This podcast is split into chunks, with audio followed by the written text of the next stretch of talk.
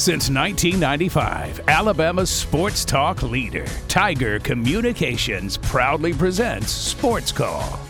It's time to join our Sports Call crew as they discuss the latest headlines and happenings around Auburn and the entire sports world. To be part of the show, give us a call at 334 887 3401 locally or toll free at 1 888 9 Tiger 9.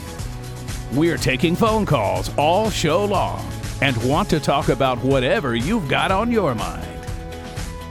And now, coming to you live from the loveliest village on the plains, Auburn's first and Auburn's favorite sports talk show, Sports Call. Welcome, Auburn, into this Thursday edition of Sports Call live on Tiger 95.9, the Tiger.fm, and the Tiger Communications app. My name is Ryan Lavoie, and I've got Brooks Childress on the show with me today. Uh, we have another shortened edition of Sports Call this afternoon. This time because of Auburn University softball. Auburn softball will start around 4:45 today. They are in the Eastern Time Zone in Gainesville, Florida. JJ Jackson will be on the call all weekend long, so you will hear his beautiful voice right here on Tiger 95.9 as if it never left starting at 4:45.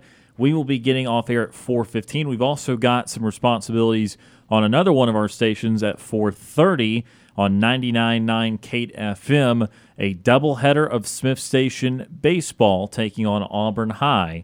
Believe Smith Station's Panthers won uh, that first game yesterday, so they're going to look for a series victory over in Auburn tonight.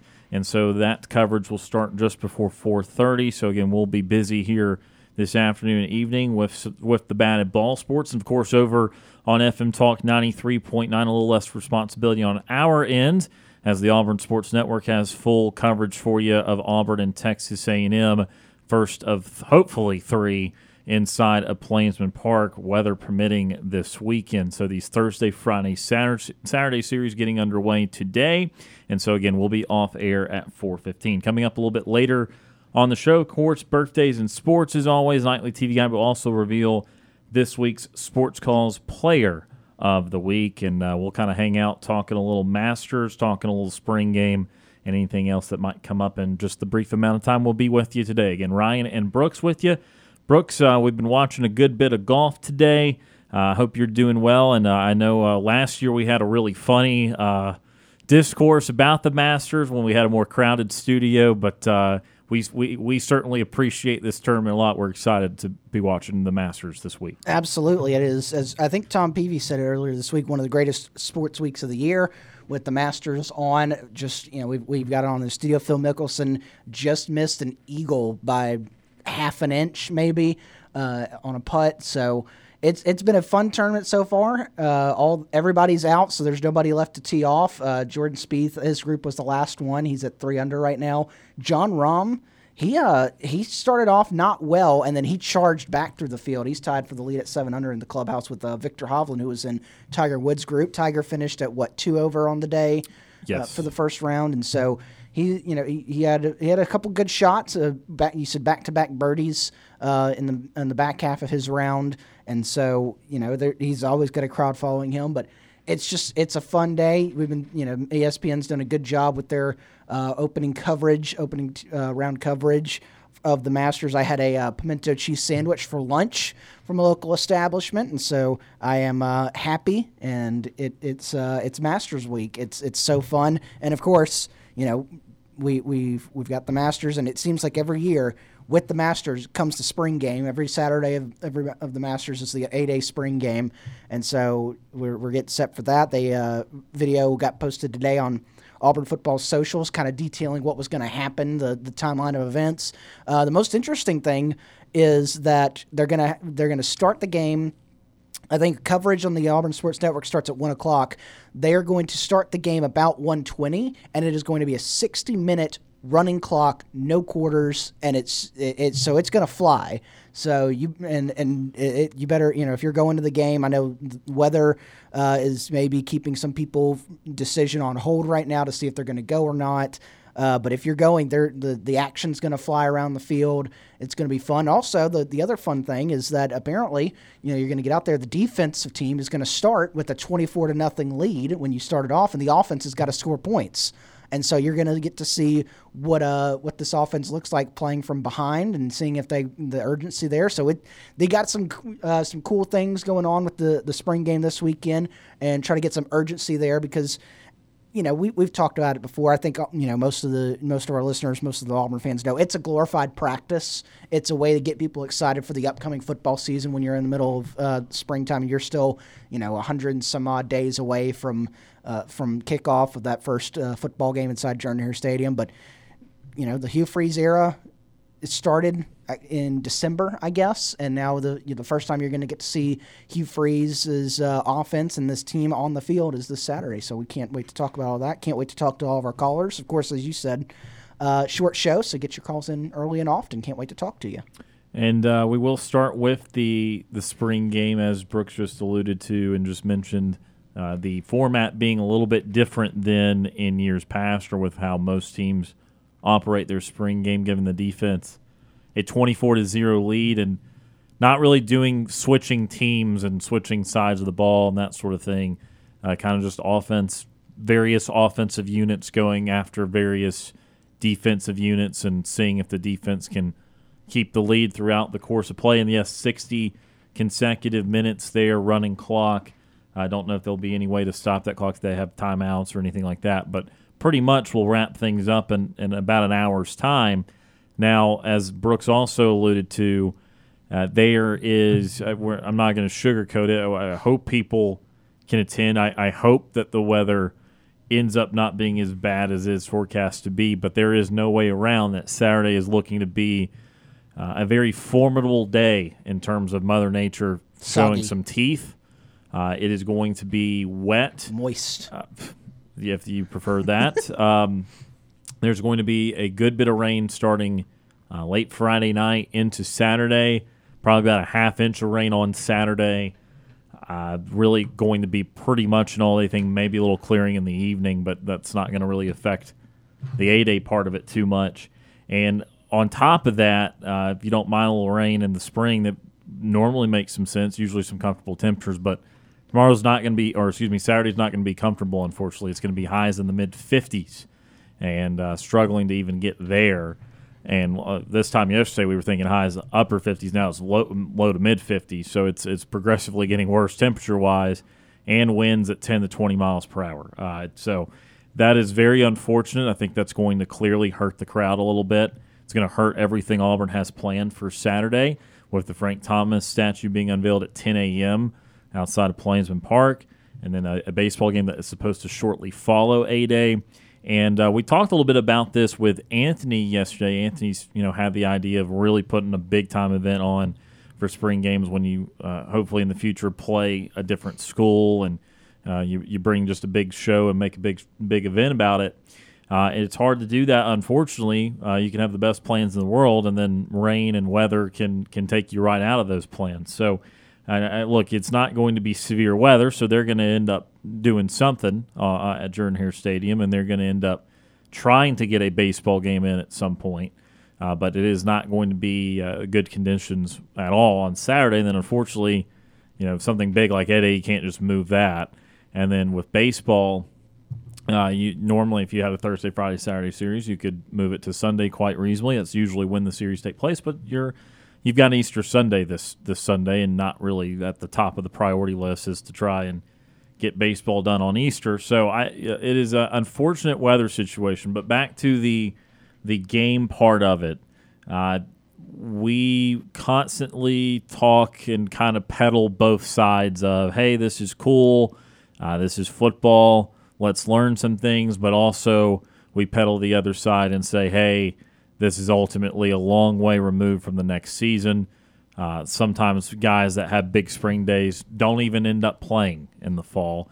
And if you listen to Hugh Freeze earlier today in an interview, he, he, he kind of put out four or five different positions that Auburn is looking to be active in the portal with in terms of trying to add another player or two. So, uh, in this day and age, college football, you're not even looking at the complete roster just yet. So, with all of that in mind, Uh, Brooks, if you're assessing, assuming you get everything in the way you want to without the weather bothering it, uh, yeah. What I mean, what what are the things that you're looking forward to about Saturday, or or anything that interests you about just seeing publicly Auburn? Uh, play some football for 60 minutes. Yeah, um, I, I just you know with especially with this new um, this new format where you're going to come out and the offensive team, you know, not switching sides or anything. It's not team orange versus blue or anything. It is strictly defense versus offense, and you're it's the offense. You're going to be put in a 24 to nothing hole. The the thing is, I want I would like to see is just how they can move the ball down the field on the on the defense and the the offensive side of the ball can they can put up some points and uh, Coach Freeze talked earlier this week at, at his media session. You're not going to see, you know, everything they're going to run this fall. It's going to be very. Uh, he didn't say vanilla, but that you know you could assess from the words. It's going to be very vanilla. They don't have their whole offense put in there, as you said. There's position groups out there that he talked about uh, that he still is going to be looking at, you know, trying to bring some guys in the portal, and so you're not even going to be working with who all you you think's going to be there. So maybe you bring in a guy uh, in through the portal over the the off season uh, before fall camp that you know he's got a different skill set that you didn't have in the spring. You're like, well, maybe now we can do some of, some of this with the offense because we didn't have that uh, earlier this in, in, the spring when we were trying to you know put together this offense. And so I just want to make I want to see all three you know three or four however many units on offense there are that they can move the ball, they can look you know w- the plays that they're given, they can look you know cohesive, and they can you know, have some results. Uh, I, I don't want them to go out and, you know, put up 35 straight points uh, on the defense because then you're, then you, and like Hugh Freeze said earlier this week, you, you're left thinking, well, now the defense kind of looks bad, and so it's it's going to be you know when you're playing when you're going up against yourself, there's not going to be there's going to be some winners and there's going to be some losers. One side of the ball, you're going to come out of this and saying, they need to you know kind of pick it up a little bit because they, they kind of got dominated there. Um, and so I, uh, for offense, because you're bringing in you know because Hugh Freeze, Philip Montgomery, this is a whole new offense. The only thing that's that's uh, the same is uh, uh, your running backs coach Cadillac Williams and your top running back, which is Jarquez Hunter, and I guess you know quarterbacks, uh, but it's a different offense, and and so it's um, I, I, want the offense to look cohesive. I want it to you know look good moving the, the football down the field. Uh, but I don't want them to just go and run all over that defense because then you're going to be left thinking, well, this defense looks you know sus- suspect to whatever you know, is going to happen this year. It, the the most overall thing is you, whatever happens on the field, good or bad, you got to take with more than a grain of salt, probably like a, a, a good full shaker, like a, like a handful of salt. Okay.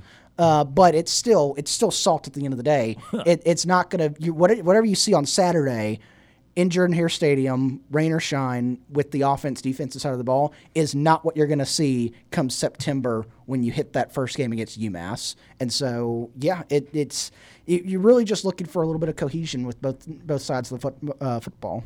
Yeah, it's just so dang hard to know uh, where exactly uh, you, you are now it gets a little cloudier when you have a new coaching staff because you don't know what they're maybe working on uh, more aggressively in the spring. Maybe you don't know exactly how far along they're they're coaching these positions. But I will say, what you I feel like what you've got to do when you're assessing things in the spring is you've got to go back and look at the last team because we are still closer to the end of last season than we are the beginning of next season. So in my mind, I've still got to operate under the assumptions of what we saw at the end of last year. Okay, and now look, now the end of last year was the best part of the team last year because they fought for Cadillac Williams. They played better football in the month of November and they were far more competitive. But overall, that was a five and seven football team. So what were its weaknesses? Well, it, it could not throw the football. It was not a good offensive line. It was a wide receiving core that left something to be desired. A good backfield, but at times bottled up, depending on offensive line play. Uh, defensively, you had some pretty good pass rushing elements. Uh, you you did not have maybe the depth you wanted at linebacker. You saw some good moments out of the DB. So you ask yourselves, and we kind of did this earlier this week with the power rankings. All right, find me one or two positions that you're pretty darn confident at this point in time They're not that good. And find me one or two position groups that at this point in time you feel are, are, are strong points for the team. And you've got to operate under those assumptions coming into this that those things are still true based off of last year. Now, if we were doing this in August, you have a full year to develop. You're weeks before the season. You know, maybe you can't do this exercise. But the way I look at it is, although there are still players that are moved on, and, and it's it's still imperfect because, all right, what what helped make the pass rush so good last year? Derick Hall, not not at Auburn anymore.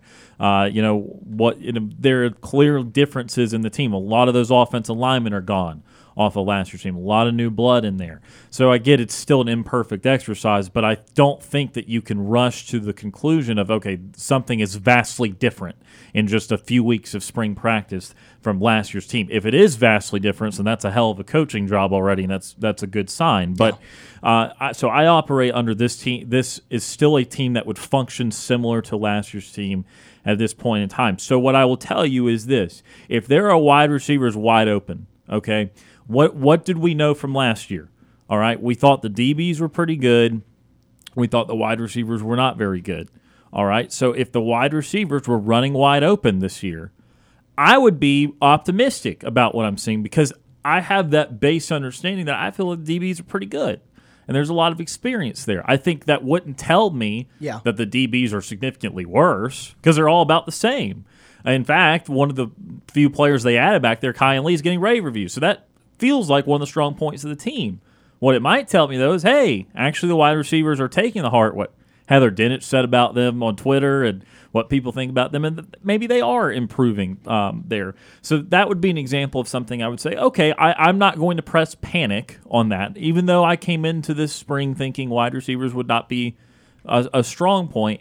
I am more confident that the defensive backs are not going to fall off a cliff than I am that the wide receivers are unsavable. I don't believe they're unsavable. So those are the things I try to reference when we're trying to examine what should a panic meter be or uh, or, or it, how optimistic should you be in a certain position group. You know what would get rid of a lot of this is if you didn't have to play yourself in the spring. You wouldn't have to worry about well, this looks like it's improving, but this looks like it's regressing, and I, now I'm confused. And well, we wouldn't have to be confused. if We were playing other teams, but uh, we might get there one day. We will see, and uh, it is still uh, very much worth watching. And I just hope. I'll tell you another thing that I just thought of on the fly here. I'm going too long. This is a short show, and I need to shut up and get to our first break. Is that with the rainy conditions, what's something that everyone and their brother wants to see on Saturday and just throughout the entirety of, of Auburn football throughout the spring and summer? Probably That- passing. Yeah, they want they want to see how those quarterbacks coming along. Throw you know the what's tight ends. You know what's really hard to judge when it's wet and slippery and windy? The passing game. is not going to be the best conditions for that. I'm sure they will try because why not try? You know, it's- there's no consequence uh, to poor passing or to slippage and all that, but uh, it is not going to be conducive to aiding the quarterbacks in their seemingly or, or, or in their development process. So that also is something I just thought of on the fly is I would be really impressed if quarterbacks just cut through the air, uh, through the rain, through the wind, and had really good days on Saturday. Maybe you could read a little bit more into it. Maybe you could say it's wet ball. Who it's not the same. I don't know, but that is a, uh, a potentially de- deterring factor too. So, in other words, I don't like the weather forecast. I don't think anyone likes the weather forecast. And again, it's going to uh, make things a little more difficult on Saturday, but nevertheless, we shall uh, we shall wait and see. Got to take our first commercial break of the show today. When we come back, birthdays and sports coming up a little bit. Also, we will reveal Sports Call's Player of the Week. Stay tuned. More of Thursday's Sports Call coming up right after this.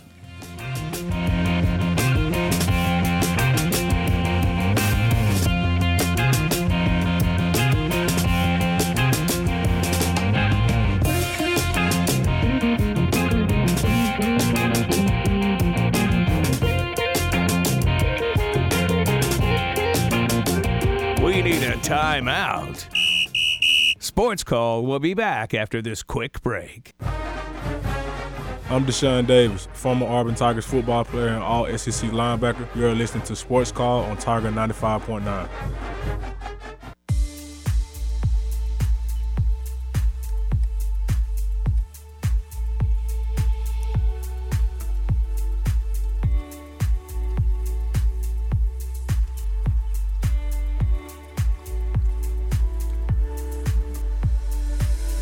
Welcome back to Sports Call here on this Thursday. Ryan Lavoie and Brooks Childress with you here.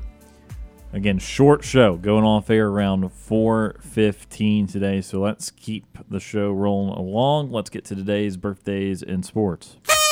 It's time for today's birthdays in sports. Birthdays in Sports is presented by Max Credit Union on the docket for today. Sterling Sharpe turns 58, wide receiver, seventh overall pick in the 1988 88 NFL draft to the Green Bay Packers out of South Carolina. Let's go Gamecocks. Spent entire seven year career with Green Bay. Sharpe is a five time Pro Bowler, three time first team All Pro, three time NFL receptions leader, two time NFL receiving touchdown leader, 1992 NFL receiving yards leader, member of the Packers Hall of Fame. His number two is retired by South Carolina, and he's a 2014 College Football Hall of Fame inductee. Sterling Sharpe turns 58 today. Bert Blyleven turned 72. Third round pick of the Minnesota Twins, the 1969 MLB draft out of high school. Also played for the Texas Rangers, Pittsburgh Pirates, Cleveland Indians, and California Angels in 22 seasons. Blyleven is a two time World Series champ, two time All Star, pitched a no hitter on September the 22nd, 1977. Uh, was the AL strikeout leader in 1985. Minnesota Twins Hall of Famer. Number 28 is retired by the Twins and was a National Baseball Hall of Fame inductee in 2011. Also did TV color commentary for the Twins for 25 years. Bert Blyleven turns 72 today. Bret Boone turns 54. He was a former second baseman, fifth round selection to the Seattle Mariners in the 1990 MLB draft out of USC. Fight on. Also played for the Cincinnati Reds, Atlanta Braves, San Diego Padres, Minnesota Twins over 14 seasons. He was a three time All Star, four time Gold Glove Award winner, and two time Silver Slugger. and 2001 American League RBI leader, Bret Boone turns 54 today. And Spencer Dinwiddie turns 30 current NBA point guard, second round pick in the 2014 NBA draft, the Detroit Pistons out of Colorado. Go Deion Sanders. Thought you were going to say Buffs, but okay. At Colorado, Dinwiddie was first team All Pac 12 in 2013. In the NBA, Dinwiddie has also played for the Brooklyn Nets, Washington Wizards, and Dallas Mavericks. Spencer Dinwiddie is 30 today. And those are the birthdays in sports presented by Max Credit Union against Sterling Sharpe, Bert Blyleven, Bret Boone, and Spencer Dinwiddie. I got to keep you on your toes sometimes. You, You expect do. me going some one direction, I'm, I'm going to veer off and go to the right. And Deion's cool, but I also like just calling the Buffaloes the Buffs. The Buffs. so that's just I don't know. But- Also, it was Spencer Dinwiddie, which is a basketball player, decidedly not the sport that Right. Deion Sanders Right. is affiliated with. Either of them. But hey, oh well. I mean, I appreciate the creativity. All right, before we take take our next break, let's also get to this week's Sports Calls Player of the Week, and it's someone that we've talked a little bit about earlier this week. UConn Ford Adama Sanogo is Sports Call's Player of the Week. Sanogo and the Huskies were dominant in their NCAA tournament run, winning their six games by an average of 20 points, becoming the first team to win every game they played by at least 13 points in NCAA tournament history. Over those games, Sanogo averaged 19.7 points and 9.8 rebounds, being named Most Outstanding Player of the Final Four. His four double doubles helped lead UConn to its fifth national title since 1999. Adama Sanogo is Sports Call's Player of the Week. You heard it there, Adama Sanogo, this week's Player of the Week. Sometimes, or, or usually, we already vote on Mondays, and uh, we we make it official. Some of us already did. And, and Brooks had already voted, a- and I think Tom had already voted, but no one else had voted. And uh, then a late uh, a late amendment there from Monday night was, hey, let's let's give the guy that won Most Outstanding Player the final four, the the Player of the Week, and then a slew of votes came in. And We had the write in, we had the uh, mail in ballots come in, and we had Yeah. to count those late. Uh, that's yeah, exactly. And uh, so Sanogo wins Player of the Week, and also too, I don't know what the statute of limitations should be, but uh, for performance from Monday would have been rough to then talk about like ten days later the next week. So it would have been like, hey, remember when this happened? When everyone when everyone still cared about basketball. Now you've moved on. Plus, you know, if, if you're looking at it, if you if you know if you were a a person that supported uh, that was a hard line, you know, oh he's got to win Player of the Week. In that week leading up, you would have had the Monday night performance. You would have said, okay, Player of the Week. Well, what happens at the end of this week? the Masters, right? And that usually garners a lot of uh, Player of the Week yep. votes from the staff too. And so the national champion could have gotten uh, buried under the the stack of whoever wins the Masters this yep. weekend, as long as it's not Patrick Reed. Yeah, I, I wouldn't vote for that cheater uh, for anything. But uh, to, b- before we belabor the point, uh, Sanogo, Player of the Week, outstanding performance from him and really the entire Connecticut team. Uh, throughout this NCAA tournament, again, reminders about winning every game by double digits. Yep won every game outside of conference play by double digits. And uh, Sanogo with two double doubles there in the final four. Uh, again, they, they, it was more of a balanced attack than some teams, but Sanogo did lead the way there, uh, physically imposing and just a solid player. Like I, it, it wasn't that he was ever overused. I never really felt like he was all the way underused too. Like he was just used the right amount. He was Johnny on the spot uh, provided some defense, again, the physicality. Uh, and they had a pretty good backup big to give him a blow from time to time. I think I just just every I mean, look, you're dominant as they were, but I think everything just kind of lined up for his success and, and for UConn's success. Yeah, I mean, you look at his his uh, week was two the Final Four game and the national championship game was named the Final Four MLP. Uh, played in both games, like you said, double double uh, for both of them. 38 points overall on the weekend, 20 rebounds overall on the weekend.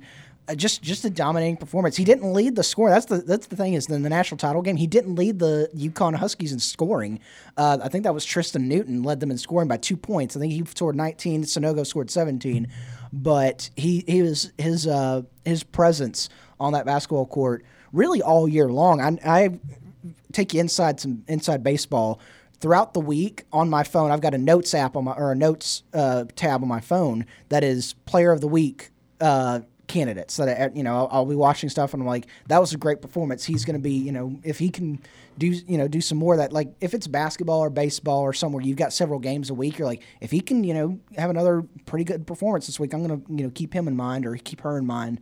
Uh, but Sanogo I can tell you almost every week during the uh, during the regular season college basketball, his name made an appearance at least once on my on on that list. He was dominant all year long, and then it, it you know crescendoed into dominant performance at the Final Four, uh, getting past Miami, and then through to the uh, for a national title. UConn's fifth national title ties them with. Uh, Indiana and some other school for five national titles on the year or on the on the uh, in college basketball history, and yeah, they uh, helped them solidly get placed in that uh, what we talked about earlier this week. Are they a blue blood debate? So, Adama Sanogo, Sports Call Player of the Week, responsible for a lot there. Yeah. greatly responsible for UConn's success and. Again, one of the more dominant title runs you'll see. We saw kind of one similar a couple years ago from Baylor. I think Baylor won all their games by double digits, smacked Gonzaga in the title game.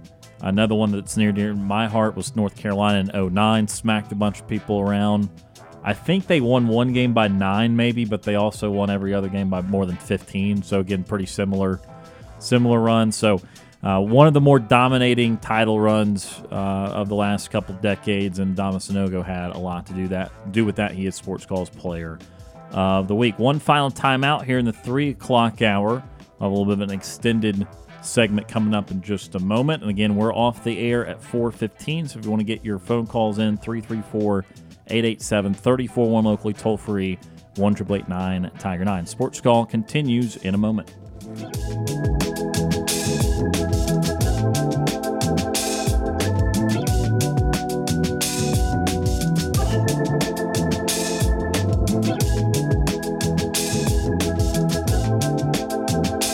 Sports Call has been on the air since 1995. We're done paying the bills.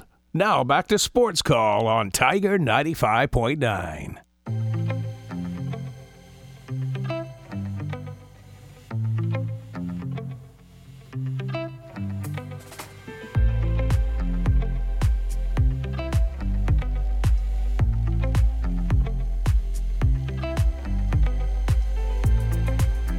Final segment of our number one here of Sports Call, Tiger 95.9, the Tiger.fm, and the Tiger Communications app, or if you listen after the fact on the Sports Call podcast presented by Coca Cola.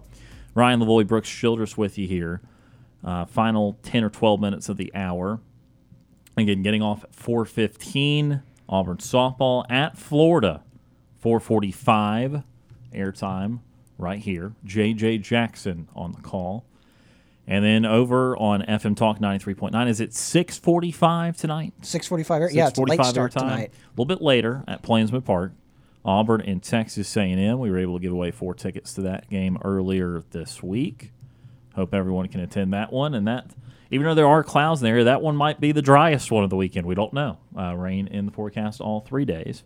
We hope it's not. And then over at Auburn High School, we have Smith Station baseball. Smith Station at Auburn, a doubleheader set for tonight on WQNR Kate 99.9. Brant Daughtry on the call of that one, our very own, as he's the voice of the Smith Station Panthers. And uh, they got a win against Auburn High yesterday, looking for a series victory today. So, very busy day for the batted ball sports on our airwaves. want to talk a little bit about Auburn baseball and softball in just a moment. But Brooks, we have been talking a little Masters uh, today too.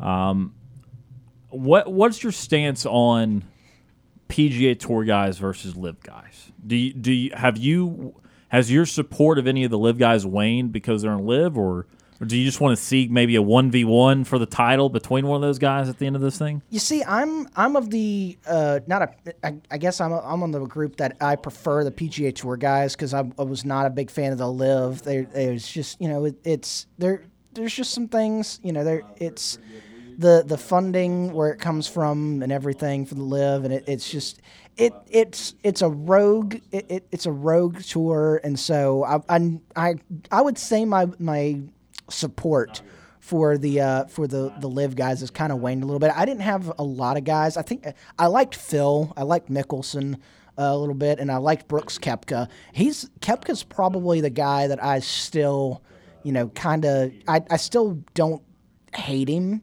Uh, Phil, I'm not as big on anymore. Everybody else that went to the LIV tour, I'm just I've never I was never a big fan of them, and so it it's it hasn't really really you know damaged my support of them because I never really supported two thirds of them in the first place. Uh, I would prefer a PGA Tour guy win, uh, just because I'm I'm more on the, the PGA Tour side of things. I, I you know I like it. I, I, like their the the guys that are on there. Scotty Scheffler who just missed a, uh, a, a I think it was a birdie putt. That was a par. Ah, went over, went over, or two two under, but he went one over on the hole. Uh, but yeah, Scotty Scheffler's, a, you know, I, I, enjoy watching him play golf. I enjoy watching Rory play golf. Jordan Spieth, who just chipped it out of a bunker onto the green. Uh, I enjoy watching him play golf. So I, I think the only two that I, and it, it, the only two golfers, like I said a moment ago, the only two golfers that I'm have any sort of like had any sort of positive opinion on was Phil and Brooks Koepka. Phil and and again Phil was kind of dropped back off a little bit. I'm I'm not as big of a Phil guy anymore, but I still I still enjoy watching Koepka play golf, but I, am not to say I, am not to say I root for him. Like i have I, have told I think I've talked about it on here. I have sought out the LIV Tour a couple times uh, since they've started their new season. I've watched a little bit. I just don't like it.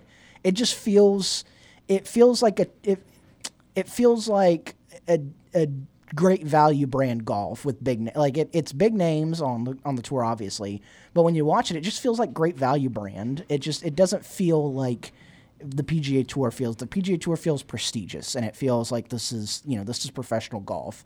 Uh, the LIV it just feels like you know it, it and I, I think that's probably some of the, the pull is like oh we don't want to be you know we don't want to be around the stuffy uh, guys for, from the PGA Tour but if I I'm I'm I'm not rooting for any and you know, one of my favorite golfers, Bubba Watson, he's on the LIV tour now.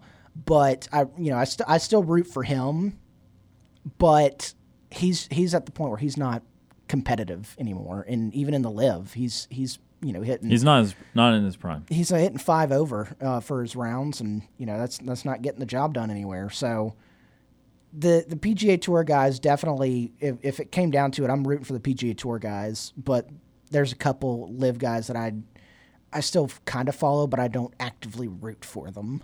I think it speaks volumes that a couple of the least liked players in the game are the ones that went to LIV. Yeah. Like, not a whole lot of people like Patrick Reed would have alluded to that. Uh, I think DeChambeau at first had some supporters, and then he's just kind of turned into just kind of a butt. I mean, he just is, and I don't know if he's well well liked anymore. Someone like Sergio Garcia kind of became a sentimental favorite uh, later in his career because he still didn't won anything big, but still, you know, he he's gotten in some fights with PGA Tour guys that have not made look made Sergio look good. Uh, there's just some, in general, some guys that are just not well liked over on that uh, LIV tour, and I, I, don't know. I don't know what it says that those are some of the guys that ended up going over there. We got four or five minutes left here in this opening hour. Again, we get off air at 4.15 today. Let's go to our Auburn Bank phone line at 334-887-34 locally toll-free 1 Tiger 9. First up on the show today. Ward Dam Steve. Retired Ward Dam Steve joins us. Steve, how are you doing? Hey, good, gentlemen. Thank you for taking me, uh, my call and squeezing me in. All right, so real quickly, I just saw this on Auburn 247 Sports. Want to get your thoughts on it. Apparently, we are the top four finalists, I think, for a transfer, basketball transfer player from Georgia by the name of Kario Oquendo. Yep. And according to the stats here from Nathan King, I mean, I'm it's it's not that glowing. Uh, the guys you tell me he's six foot four says here, and uh, he was shooting 42.6% from the floor last uh, past two seasons, says, and 27% from deep. Well, 27% from deep ain't knocking it out of the, uh, the ballpark here. But guys, you telling me, am I being too critical here? Is, is he a good get? You know, I personally am not that interested in, in Kario Oquendo. Uh, I, I know that he is a double-digit scorer in the SEC, so there is some acumen and ability there. Uh, but I am very focused on getting three point guys in first. Now, I'm not saying Oquendo couldn't come in and, and maybe be a good sixth man, kind of like the other Georgia transfer, KD Johnson, became uh, at times. But uh, my focus is on getting guys in here that can shoot. And as you just noted, Oquendo's sub 30% in, his, in both of his years at Georgia. Uh, he can really score around the rim, and, and so again, he's not devoid of, of, talent offensively. But he he to me is not the fit I'm looking for in the first couple guys that Auburn's trying to get out of the portal. Okay, well, um, you guys have any sense? Is, is Bruce Pearl? Do you know if he's seriously considering him, or is this a waste of a scholarship? I mean, he knows more than we do, right? I mean, if he if if Auburn's in a Final Four or five, they've clearly expressed their interest in him, and they're clearly at that point recruiting him. They, they, they he would not have put someone that was not actively recruiting him in, in his final four or five. And I, I, do also want to note someone else in the final uh, final five or six uh, stages is is Denver Jones, someone that we've talked about on this program from uh, the Florida International kid that scored 20 a game at FIU this past year. He is a, a good shooter, shot 37% from three, and, and Auburn's in his final six. Okay. Um, who are the competitors for him? Uh, some big ones. I, I know Alabama's in there. I knew and, Alabama was. Right. I, would have to go back and look at the other finalists. I, but uh, it, it's Any it's a good bloods? list. Uh, I, will double check, but um, okay. I'm just I'm just curious. Um, so, do you know when these gentlemen are going to be uh, announcing their commitments? Anytime soon, or how soon? Yeah, I think if they're uh, so here's the list for Denver Jones, by the way: uh, Alabama, Auburn, DePaul, Florida State, LSU, Oklahoma. So no blue bloods, but some solid programs. Um, I I don't know on the exact dates for these guys, but I can only speculate that if they're already willing to have Final Four, Final Five type of list, that's probably coming in the next couple of weeks.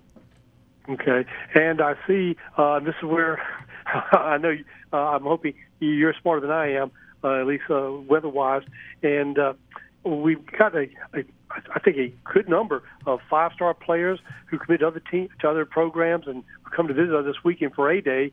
Uh, but will that uh, be canceled? Will they still come on, even if a day is not uh, able to, to be uh, followed through with because of all the rain? I saw nine percent rain. Right. Uh, no, they'll they'll definitely still be here because I think as much as the actual scrimmage or environment is it matters, the facilities matter a lot on these recruiting visits and, and showing them around uh, the, the football facilities and all that. So uh, those visits will absolutely still happen. It will be unfortunate that there's so much rain involved and that there there might not be a big Auburn crowd out there or or at least as big of a crowd as there was going to be, because that would have helped with atmosphere and that sort of thing. But uh, th- those kids are still interested in NIL opportunities. They're interested in facilities, meeting the coaches, just building relationship with with coaches. So those are still the more important things on a visit like that. Okay, well, I'm glad to hear it's, uh, it's not that relevant. Um, what about the A Day and also the the baseball game for Saturday? Are they being rescheduled, or do you know anything about that, or, or canceled? Yeah, so far no cancellations or reschedules yet, but that could come tonight. That could come early tomorrow. Uh, I, I, know they're business as usual tonight, so if there was be a doubleheader, it would be Friday, or maybe they push the Saturday baseball game later in the day. I think I think Saturday night has a better opportunity of being drier than, than early Saturday, so there could be some schedule changes, but as of now, uh, still still as scheduled everything. Okay, then uh, the baseball game for tonight. It, I saw rain, but uh, it'll probably still be will go on, right? Uh, yeah, to my knowledge, uh, no word of, of any suspension or or uh, or anything like that. There's uh, some showers in Montgomery, and, and they're scattered, so it could rain. But I don't think if, if even if it does rain tonight, I don't think it's a washout. I don't think it's all night thing. Okay, um, uh, show tomorrow, guys. Uh, again, another short one will be done about 4:15 or 4:30 because it's uh, of Auburn softball right after us today and tomorrow. You'll you'll hear, you'll, hear, uh, you'll heal. good grief. you'll hear you got it. JJ uh, call Auburn softball against Florida. Okay, good. I'm glad you mentioned that because I've been watching the softball games on uh, my SC Network Plus, uh, and I've not heard JJ on there. But I don't know if he's still doing them. Oh yeah, no, it rotates. He's he's done a good number of them, and uh, he will do all three this weekend, today, tomorrow, and Saturday. Okay, good to know because uh, uh, we do miss it. I enjoy hearing him uh, and um, doing his uh, calling. All right, guys, thank you for squeezing me in. Uh, my time is way way up as always, but I thank you for your time as well. So until tomorrow, have a safe afternoon, evening, and War Eagle, guys. War Eagle Steve. That is retired Word AM Steve joining us on the Auburn Bank phone line. We are out of time here for hour number one. Again, a very brief hour number two coming up, just a 15 or so minute segment to start hour number two, or I guess the complete hour number two. Again, got to get off air for Auburn softball.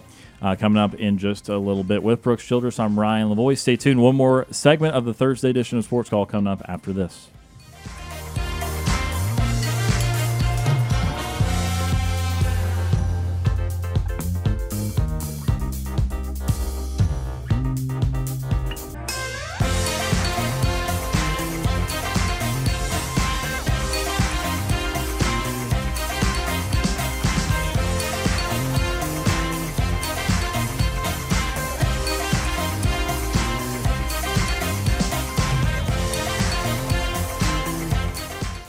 One hour of our show is in the books. We've got more to come. Stay tuned for another hour of Sports Call right after the break.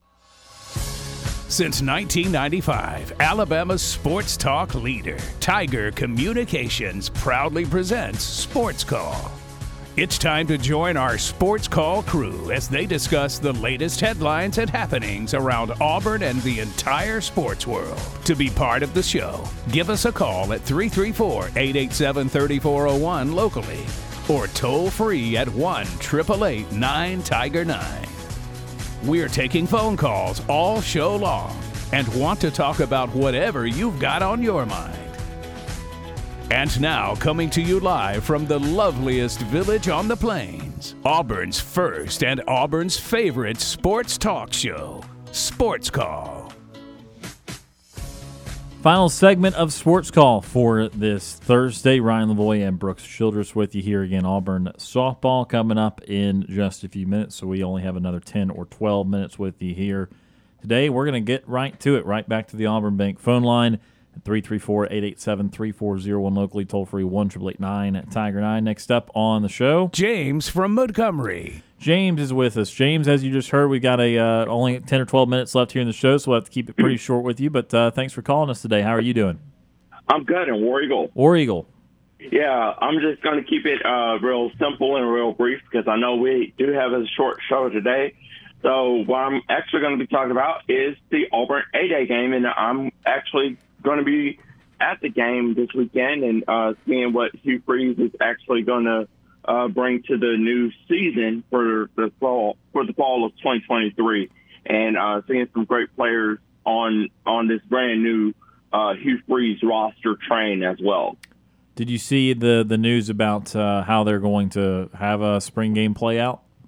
Yes, I actually did see that. That uh, did come to me uh, yesterday on my Twitter uh, timeline, and um, my concerns on that would be, I mean, with the spring game that we're doing this weekend, I, I'll probably say that they should in 2024. I should say they should keep it uh, simple and you know just like just like this weekend. I think uh, if they're going to make some changes, they need to let the fans know like ahead of like ahead of time or ahead of schedule to see uh, what teams or what universities would actually play for the spring scrimmage game in 2024.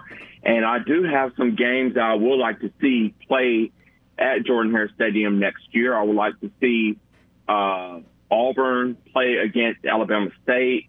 I would like to see uh, Alabama play against Alabama A&M.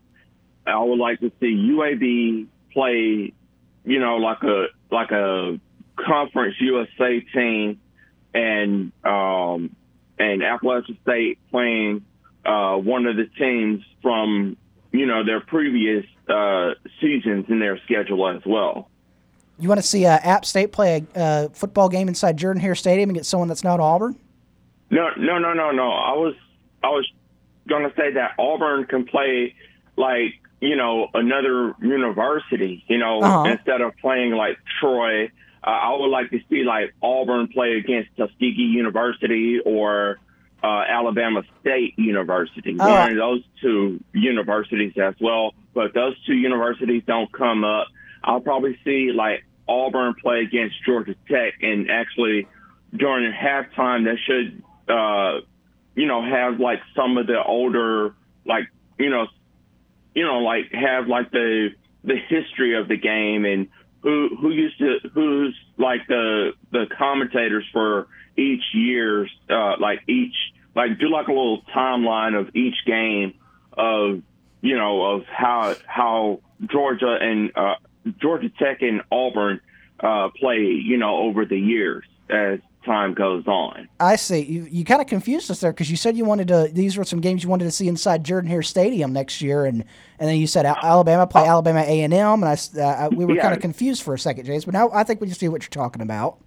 Yeah, because you know I, I would like to you know see like other universities play in their own stadiums instead of coming to Jordan Hare Stadium. You I know, see. like like Auburn plays at Auburn and plays Georgia Tech for like a you know like a like a like an exhibition uh, game as well, and then have all the fans uh, dress up in uh, in their pajamas, you know, just to do like the iconic uh, Wreck Tech, uh, you know, thing that that Georgia Georgia Tech and Auburn actually did uh, years ago. I think that was like in the 80s or 90s. I'm not quite sure, but I'll probably find the year uh, for you all, and I'll tell you all about that on next week's segment as well. All right, that does sound good. Do you have any uh, any quick final thoughts for us before we let you go? Um, well, my quick final thought is that I hope we have good weather this weekend. I'm hoping and praying that we have great weather for this big game because I am very excited to see some of the new uh, recruits that are going to be coming in, and maybe I get a chance to, you know, meet them and uh, introduce myself to them. Uh, I'm sure that would be very exciting. We just hope that, like you, that the weather uh, does hold off. It is not looking good on the forecast, but uh, we will we will hope for the best. Yes, because I mean, if, if it rains, I'm still I'm still going to push right through it, and I've been waiting for this game, and I'm going to have a lot of fun is whether it's in the whether it's dry or wet. I'm still going to be there to support Hugh Freeze and and see what the season is going to look like. And we hope a lot of people uh, will join you out there, and we hope that there's still a good crowd despite the weather. Well, James, we appreciate you calling in. Again, we'll have another short show tomorrow, but if you want to give us a call tomorrow and have another quick conversation with us, we would look forward to that. All right, sounds good in War Eagle. War Eagle. That is James from Montgomery joining us on the Auburn Bank phone line. Again, just four or five minutes left here in the show today. Again, just this this time of year, uh, and we do apologize that we're not able to carry out the full shows, but uh, between Auburn University stuff and then our array of high school offerings. We uh, just just have some shortened shows, and uh, we we appreciate everyone for bearing with us through that. Before we get to our nightly TV guide, did want to bring up again Auburn baseball taking on Texas A&M this weekend, uh, weather permitting, of course, and then Auburn softball in Gainesville. The weather should be much drier and well, much stickier and warmer and less rain uh, in Gainesville this week, and so should be getting those softball games in. But uh, very interesting series for both these teams, Brooks. Uh, Florida team struggling a little bit compared to their standard in softball. An opportunity for Auburn maybe to get something done on the road, and then for Auburn baseball, uh, this Texas A&M team right there with them in the SEC baseball standings through three series, despite the fact that A&M was ranked pretty highly at one point this year. So these are kind of series where it could go either way. Auburn could win or lose either of these series, and, and uh, that makes for a really interesting uh, set of games if we can get all these played this weekend. Yeah, and uh, between the two series, I think the more important one is for Auburn baseball to come through and get a series win. If you said only one of these two can win a series this weekend, I would say the more important one is Auburn baseball getting a series win because Auburn softball they've done their job so far through the first uh, you know few weeks of conference play. Gotten two out of three on the road at Georgia. You swept uh, Missouri a few a couple weeks ago. You sweat or you you took two out of three from Ole Miss here at home against the the uh, uh Rebels of Ole Miss. And so you're you're in a good spot when in, with your conference play right now with your Auburn softball. Auburn baseball, like you said, Texas A&M, Auburn neck and neck, literally neck and neck in everything right now. It is they're three and both three and six in conference play. Overall, Auburn is 18, 10 and one. Texas A&M is 18 and 11. At home, Auburn is 14, 4 and one. Texas A&M is 14 and 7 on their home record, and on the road, Auburn is 2 and 6 on the road. Texas A&M is two and three on the road, so they're they're so they they're very much mirroring each other right now. And if you're Auburn, you're coming off of that that weekend that got started really well last week. And I thought the uh, on, on last Friday, I think we were talking about. I thought the the game that Auburn could win, possibly win against that Florida series, was when Tommy Vail was going on Sunday. Well, they flipped the script. Will Cannon came out and had an absolute wonderful start to his uh, outing on Friday night, the Bats came alive. They were able to win that game, and then the rest of the weekend kind of went downhill for, for the Tigers. They were in it on Sunday, and then you just you kind of ran out of gas there in the middle part of that baseball game and, and lost that series. But when coming off of that, the disappointing end of last weekend, you really want to come in, win at least two out of three against this Texas A&M team, at home and get yourself right back in there with, into the uh, into the driver's seat there to try to maybe get that uh, be you know put yourself if if all goes well if you win two out of three you could put yourself at third in the West behind Arkansas who's six and three LSU six and three um, and everybody else you know Alabama Auburn Texas A&M are all three and six. So you can separate yourself a little bit and uh, it it's you know you're getting to the point where you're starting to have to worry about seeding in that SEC tournament. So big weekend for both batted ball sports uh, big is very important weekend for Auburn baseball, specifically at home against a team that you should be able to take two out of three from. In 6:45 airtime for Auburn baseball inside of Plainsman Park against Texas A&M, right over on our sister station FM Talk 93.9. Auburn softball against Florida. J.J. Jackson on the call. Our good brother uh, will be at 4:45 airtime. 5 o'clock first pitch in Gainesville. And again, also want you to tune in at times too over on 99.9 Kate FM, Smith Station High School Baseball. They've got the Auburn High Tigers for a doubleheader uh, over their uh, games in Auburn tonight. So, a lot going on on our airwaves this evening. But before we get to all of that, let's get you a nightly TV guide. Our show is about to end, but we've got you covered on entertainment for the evening. Here's Sports Call's nightly TV guide. Sports Calls Nightly TV Guide presented by White Claw Hard Seltzer. Brooks, I'm going to be 100% honest with you. Yep. I don't know if you're going to recall this or not. Yep. There was a channel listed on yesterday's TV guide, had absolutely no idea what it was. And Was it Home Alone? yeah, Starz Encore. Starz Encore, that's they combined? Yep. I thought those were two different channels. It's Starz Encore. Yeah, see, I didn't know. So I, if anyone was looking for that and they couldn't find it because me, well, that's on me. But anyway, uh, tonight's TV guide, what we got? Well, we're going to give you one movie pick for tonight, 5 o'clock, USA Network. It is X Men Apocalypse, another uh, edition of the X Men series. Great movie. I highly recommend if you want to watch that. A little early evening action. Uh, because we're getting off the air a little bit earlier. 5 o'clock, ESPNU, some high school basketball tonight. Curtis taking on Roselle Catholic. It is the opening game of the State Champions Invitational in Washington, D.C., so some good high school basketball taking place tonight. NBA action tonight, 6.30 on TNT. The Miami Heat visit the Philadelphia 76ers, followed at 9 o'clock by the Denver Nuggets visiting the Phoenix Suns. So some good NBA action for you. 7 o'clock, ESPNU. Florida takes on Tennessee in a big SEC baseball game tonight. That series getting started from Lindsey Nelson Stadium up there in Knoxville. Also at 7:30 tonight, NCAA men's hockey. The Frozen Four is in Tampa, Florida. Second game of the night. Michigan taking on Quinnipiac. That's at 7:30 on ESPN a dose. And of course, as we mentioned, a lot of Auburn sports on tonight. Five o'clock SEC Network. Auburn takes on Florida in softball. Then at seven o'clock, Texas A&M takes on Auburn. Both of those are on the SEC Network. Uh, and then the Atlanta Braves home openers tonight. 6:20 Bally Sports Southeast against the San Diego Padres. Also on our sister station AM 1230 WAUD. And that is a look at your nightly TV guide brought to you by White Claw Hard Seltzer. I forgot about about AUD. All four of our stations will have batted ball sports on this evening. Brooks, thank you for that. Thank Yep. you for being here today. See you tomorrow. And of course, we thank all those that tuned in and called in today as well. For Brooks Childress, my name is Ryan Lavoie. Have a great Thursday evening, and we'll talk to you tomorrow.